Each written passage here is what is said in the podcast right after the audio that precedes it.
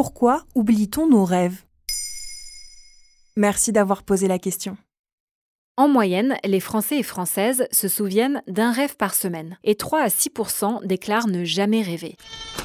Même pas un rêve, cousin ! Sur France 5, un extrait de l'émission C'est Jamy, diffusée en octobre 2021, indique que la réalité est pourtant tout autre. Nous rêvons tous, mais certains d'entre nous oublient cette activité nocturne.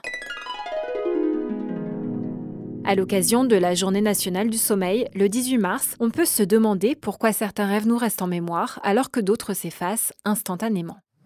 Au cours d'une nuit, nous alternons les phases de sommeil lent, qui comprend notamment le sommeil profond, et le sommeil paradoxal qui recommence toutes les 90 minutes environ. C'est durant ce sommeil paradoxal que nous rêvons. Les phases de sommeil paradoxal deviennent plus longues au fil de la nuit, avec les rêves les plus longs au matin, comme l'indique le média Futura Science. Comment se caractérise cette phase ? Les yeux se déplacent sous les paupières, la température corporelle s'élève, le rythme du cœur et la respiration augmentent, ainsi que la pression artérielle.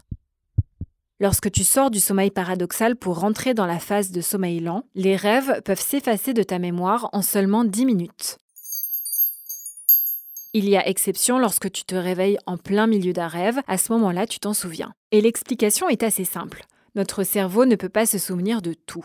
Il est obligé de faire le tri, c'est-à-dire de choisir les informations qu'il juge les plus importantes. Or, ce n'est pas le cas du contenu des rêves, qui est insignifiant la plupart du temps. C'est l'hippocampe, zone très active durant la nuit et située dans le cerveau, qui est chargée de consolider notre mémoire. Pourquoi ne sommes-nous pas logés à la même enseigne ? Une étude de l'INSERM a comparé les grands rêveurs, qui font environ 5 rêves par semaine, et les petits rêveurs, qui en font seulement 2 par mois. Selon l'équipe de Perrine Ruby, chercheuse au Centre de recherche en neurosciences de Lyon, les premiers ont plus de phases de micro-réveil pendant la nuit. Plus sensibles au bruit et aux stimulations extérieures, ils cumuleraient 15 minutes d'éveil par nuit, au lieu de 5 minutes pour les petits rêveurs. C'est ce phénomène qui permettrait une meilleure mémorisation de leurs rêves.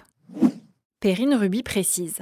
Ces résultats montrent que les grands et petits rêveurs se différencient en termes de mémorisation du rêve, mais n'excluent pas qu'ils se différencient également en termes de production de rêves. En effet, il est possible que les grands rêveurs produisent une plus grande quantité de rêves. Et que peut-on faire si on souhaite se souvenir de ces rêves ? Une technique pour mieux mémoriser ses rêves consiste à ne pas brusquer son réveil, ne pas bouger, ne pas ouvrir les yeux et essayer de se souvenir de ce qui se passait dans le rêve.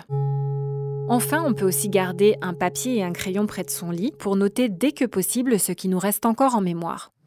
Je ne sais pas si tu fais partie des personnes qui s'endorment en quelques minutes, mais sache qu'une phase d'endormissement plus longue serait aussi propice à la mémorisation des rêves. C'est ce qu'affirme Robert Stickgold, chercheur en sommeil à la Harvard Medical School, dans un article de Slate.fr. L'esprit commence alors à errer, c'est ce qu'on appelle l'hypnagogie, l'état entre éveil et sommeil.